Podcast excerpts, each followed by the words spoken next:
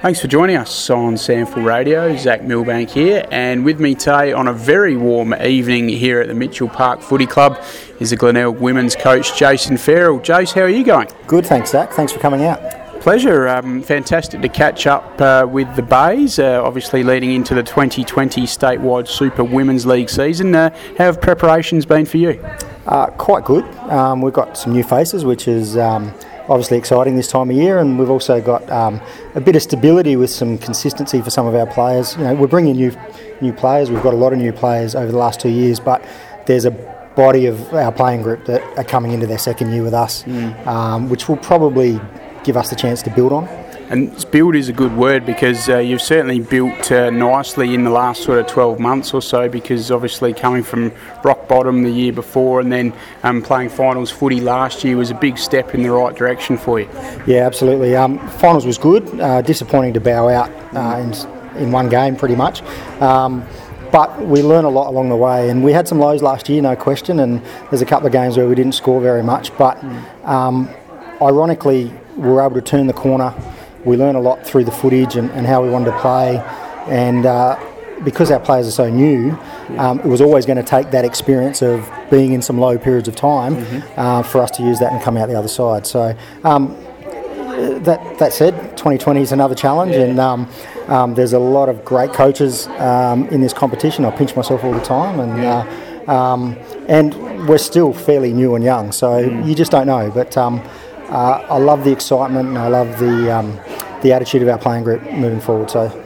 No, yeah, and as you say, uh, no doubt there's always new challenges, and you'll have those because uh, obviously you lose um, Caitlin Gould and uh, obviously Lucy, Lucy Bellinger, as well. Uh, fantastic for the program though to have those girls picked up into the AFLW. Yeah, absolutely. Um, certainly, it's not a goal to get your players drafted, but if you if you get the process right, these things tend to take care of themselves. And whilst they do leave a, a bit of a hole for us, they create opportunities for someone to step up or some new players to come into our program but I think it validates what we've been doing. Mm-hmm. Um, it's you know finals was validation for what we were doing, um, as is getting players drafted. So mm. I, I, know last year we struggled to be attractive for players to come mm-hmm. to us. Um, it hasn't necessarily been the case this year, so that's pleasing. And speaking of which, a couple of recruits from South Adelaide, very handy, uh, Grace Duffy and also uh, Emily Woods, so some experience there into your lineup. Yeah, Grace is still young and, and fairly raw, but she's um, she brings that youthful exuberance and um, she still has a little bit of experience. Uh, she's a good athlete, but it's balanced with the experience of Em Woods coming in. And we know that our list is fairly young in terms of football, and it was important for us to get someone in the front half of our um, our team that had that experience and can sort of control things for us. Because where we where we were let down last year was that deeper forward structure uh, set up for ourselves, and having someone experienced like Em there is certainly going to help.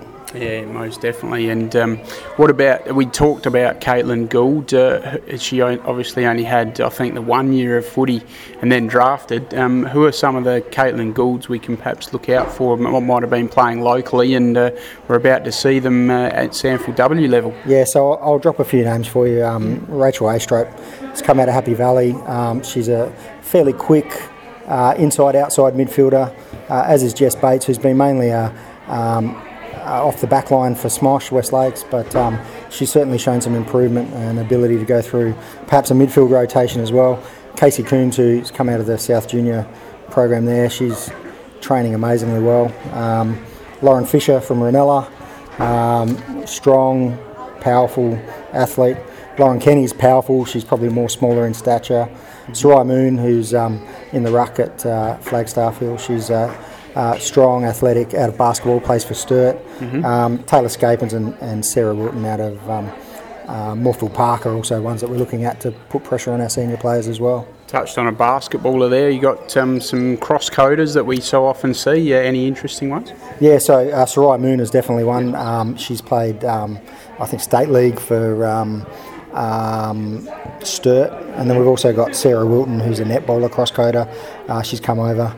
Um, I find the netballers have come a, come across pretty well to our game. Okay. Um, so out is um, um one netballer and in is another yeah. netballer. Oh, terrific to see. And uh, we're sitting here um, in a very warm conditions. Um, uh, obviously we haven't really had a real spike in the in the heat or a prolonged period of it. But uh, um, you were saying to me off air earlier that it actually can be a good thing to really condition the girls because let's face it, to come mid February, uh, this could be the case on game night. Yeah, well, like I said to you earlier, we, we played a game in 40 odd degrees against North Adelaide last year uh, early in the piece, and um, whilst those conditions are challenging, and um, we need to make sure that our players are conditioned to be able to. Um, not fall over in those mm. conditions because it mm. can be quite stifling.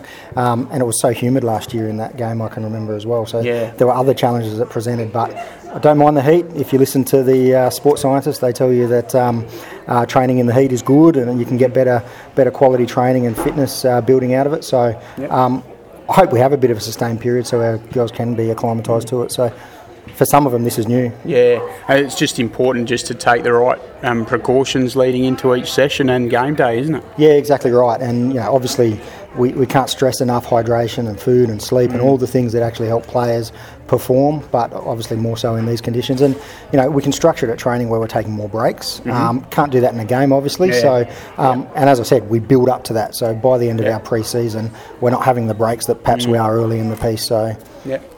And uh, what about uh, yourself, Jace? How are you looking forward to it uh, entering your second year at the helm in full? Uh, exciting. Uh, like to see, you know, whether we can build upon what, what we did last year. And whilst we don't believe last year was a success by any stretch, we were certainly mm. pointing in the right direction. And mm. um, I'm, I'm really excited by the coaching group uh, we have. They're very good at teaching, um, but I'm also excited by the playing group. And I, I can tell you, when we added all these new faces into our group, mm-hmm. uh, the impact it had on our experienced players, um, they were knuckling down with their off-season programs because they could just see that um, the squad was getting stronger, the competition's yep. going to get stronger, and um, yep. like I said, there, I said to you before, there's um, the quality of coaches, you just know the standard of the game is going to get so much better. So mm. um, it's exciting. And you speak of uh, coaches. Uh, what about alongside of yourself for uh, 2020? Uh, I understand Ange Moritz is uh, keen to go around again in the coaching box. Yeah, Ange Moritz will be uh, our bench coach. She's um, recovered from a knee reconstruction. She's a paramedic, so mm. obviously she's back working um, some shifts. So um, it was a little bit problematic for her to be committing to a, a line role, but she's going to assist with our midfield. Mm-hmm. Richard Gray, the Salisbury uh, Premiership coach, women's Premiership coach, comes in. Uh, he'll help look after our midfield with Ange. Uh, Braden Talbot will come in and uh, look after our back line. He coaches in the uh, Women's Indigenous program at uh, The Power. Mm-hmm. and Tammy Scott's going around again, and part of her part of our pathway evolution is she'll go from the back line to the forward line so that she can develop as a coach and mm-hmm. um, hopefully take my job one day. Very good. Uh, yeah, not afraid to dish that around, mate. No, I, I, want us to be a pathway for. Mm for female players, but mm. also female coaches. And um, yep. I'm happy to, when someone's ready to mm. tap me on the shoulder, I'll, I'll take a backward step and help mentor them and, mm-hmm. and, transition them into the role. I like the development side of it, so I'll always think I'll be involved in some area. But mm-hmm. I think this seat, I think we have a responsibility to the game to get more female coaches mm. through the system, and, and, also in head coaching roles. Um, yep. uh, I just look at some of the AFL clubs now, and there's none or one female coach within their program, mm. within the AFLW, and I, I, actually scratch my head and go, we, we, need to be better than that. Yeah. And we're seeing uh, more and more of the SANFL clubs uh, having females on the assistant um, panel. Obviously, as a lot of these experienced heads are um, heading off into retirement. Obviously, Jane Fitzgerald, Stacey Huddleston, and uh, Emma Sampson, just a few off the top of the head. Yeah, I think that's fantastic. And, you know, and our own Ange Moritz and Lex mm. Edwards, who was here, who's uh, no longer with us uh, for this next season. She's in uh, Brisbane, but mm. um, I think it's great. This next phase of coaching in our, our competition is going to be pretty exciting as those experienced players they're hanging on, you know, yeah. to get a taste of this for as long as they can. And. I totally understand, and uh, uh, and I'd be doing the same thing if I was in their in their shoes. But mm. um, it's exciting that we're going to have a lot of quality football brains come into our space. And like I said, I want one of them to take my job because um, it means we're doing everything right from our end. So yeah. And just finally, uh, have you touched base with Eb Marinoff to make sure she's available again in the lead up to uh, the finals? No, I just like to give her a bit of space. I'm sure she'll make her mind on what she does, but I think the Crows might um, might veto that, or the league might veto that. You know, the fact is we copped a bit of flack from opposition clubs last year for Eb coming in and, and supposedly helping us um, make the finals. But the fact of the matter is we, we beat South without Eb Marinoff mm. um, when we got on our um, our winning streak towards the end of the season. So um, I think the belief was there and it was growing. Sure, she helped, um, but the challenges of bringing in a player outside of your Mm. Yeah, program that don't understand things. Mm. how you're playing. There were some challenges with that, but uh, she's just a wonderful, wonderful person who wanted to be here, Mm. and she's a she's a garden, as you know. And I can I imagine it's a good thing for the competition as well, just to have someone of her calibre wanting to play in the SANFL women's women's uh, space. Yeah, I agree, and I think um, uh, it's actually quite disappointing. I'll be I'll be honest with you that um, we we draft these players into our program to help the Crows if they want players playing locally while their season's going. It's just really disappointing that they can't give a little bit back after their season. I understand why. I know all the, the reasons behind that, but I think it would be very exciting for our comp if we could have more of those players coming back in it. It would lift the standard. It would make it more attractive mm. and certainly raise the profile as well as it did for us last year as well. We had we played against Sturt, Ebony Marinoff's first game with us, and that was after a men's game. We had about 1,500 people hang around for that game. It was just an amazing atmosphere that our girls still talk about now. So, mm-hmm. you know, I, I'd like to see that, but the fact is it's probably not going to happen. So, uh, I'm probably wasting my breath on that. Now, who knows? You just never know, Jace. But uh, yeah, great to see Eb involved last year, that's for sure. Thanks very much for your time on SANFL Radio. We do appreciate that and uh, wish you all the best for the 2020 statewide Super Women's League season. Excellent. Thanks, Zach, and thanks for everything you've done for the women's footy in uh, in South Australia. I think um, uh, the more you do of this, the better it is for our competition. So I appreciate that.